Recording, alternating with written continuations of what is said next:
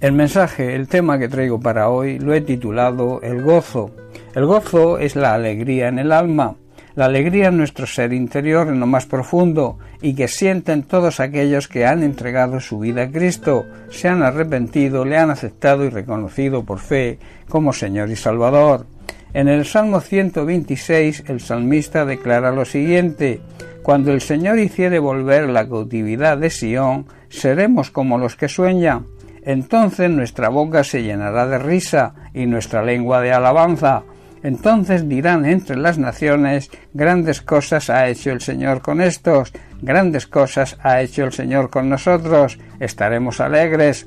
Haz volver nuestra cautividad, oh Señor, como los arroyos del Negev. Los que sembraron con lágrimas, con gozo, con regocijo segarán. Irá andando y llorando el que lleva la preciosa semilla mas volverá a venir con gozo, con regocijo, trayendo sus gavillas. Hermanos, cuando Dios nos rescató de la influencia negativa que nos tenía atrapados y esclavos en este sistema mundano en que vivimos, que ni cree y niega la existencia de Dios, viviendo en el reino de las tinieblas, o sea, ignorando a Dios y viviendo en pecado, y nos hizo, por medio del sacrificio de su Hijo Jesucristo, volver al reino de la luz, al reino de la verdad donde Él reina, Creíamos que estábamos viviendo un maravilloso sueño.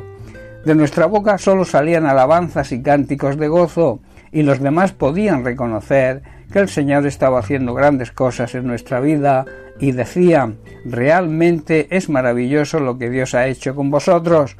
Lo que Dios hizo por nosotros fue realmente maravilloso y nos llenó de gozo, nos devolvió la paz interior que teníamos perdida por culpa del pecado. Nos cambió las lágrimas que derramamos en los momentos difíciles vividos por cánticos de gozo y agradecimiento a nuestro Dios.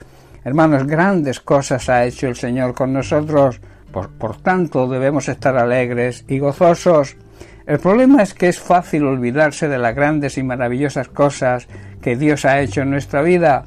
Somos olvidadizos, simplemente por recordar y tener presente siempre que nos haya regalado su Hijo, además de las grandes bendiciones que recibimos cada día, para que podamos tener la garantía de la vida eterna, sería más que un motivo suficiente para mantenernos alegres y gozosos.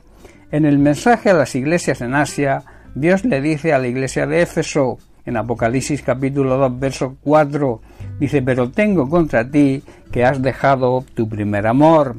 A veces estamos más pendientes de las bendiciones que recibimos que de aquel que nos bendice. De ahí que debamos estar siempre en el primer amor, alabando, glorificando y siendo agradecidos con Él todos los días de nuestra vida. Dios, si vivimos cerca de Él, cerca de su palabra, nos enseña a vivir en fe. Nuestra cercanía a Dios hará que nuestra fe aumente cada día y entonces su amor, su misericordia su bondad estarán disponibles para nosotros, nos ayuda en nuestra debilidad, nos transmite su paz y la seguridad de una vida plena y abundante que Él desea que vivamos y que el propio Jesús nos promete y sobre la seguridad de nuestra salvación. De ahí que constantemente debemos andar en el temor de Dios, la honra, respeto y obediencia que se merece, alabándolo y siendo agradecidos con Él, él se merece nuestra honra, nuestro respeto, nuestra obediencia y nuestro agradecimiento por lo que ha hecho, sigue haciendo y hará siempre por nosotros.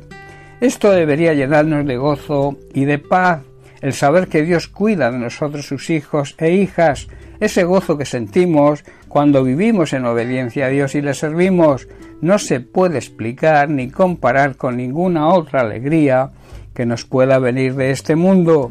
Por tanto, hermanos, debemos seguir los consejos del salmista y recordar las grandes cosas que el Señor ha hecho con nosotros. Por eso debemos estar alegres, debemos tener alegría en el alma, estar gozosos. Realmente es maravilloso lo que Dios ha hecho, hace y seguirá haciendo siempre en y por nosotros. Por tanto, debemos estar y ser agradecidos que nuestro rostro, que es el espejo del alma, nuestra cara es el espejo del alma, pueda reflejar el gozo del Señor, el cual nos hará fuertes y los demás tendrán que reconocer que somos verdaderos hijos de Dios y verán las grandes cosas que el Señor hace en la vida de sus hijos, de su iglesia, de su familia, y que ellos puedan también desear acercarse al Señor para poder recibir el mismo gozo. Bien, pues hasta aquí el mensaje de hoy. Que Dios te bendiga. Un abrazo.